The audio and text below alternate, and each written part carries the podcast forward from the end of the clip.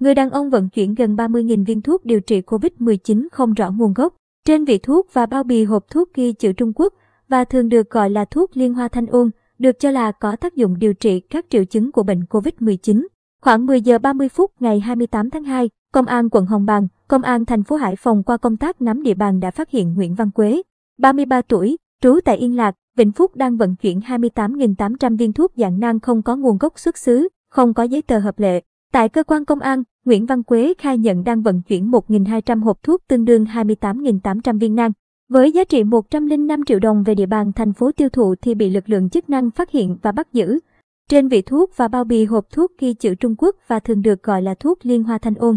Số thuốc trên được cho có tác dụng điều trị các triệu chứng của bệnh COVID-19.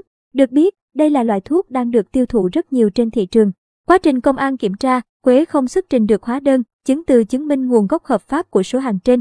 Hiện cơ quan công an đã tạm giữ toàn bộ hàng hóa bất hợp pháp, hoàn tất hồ sơ, tiếp tục điều tra, xác minh để đề xuất cấp có thẩm quyền xử lý nghiêm theo quy định của pháp luật.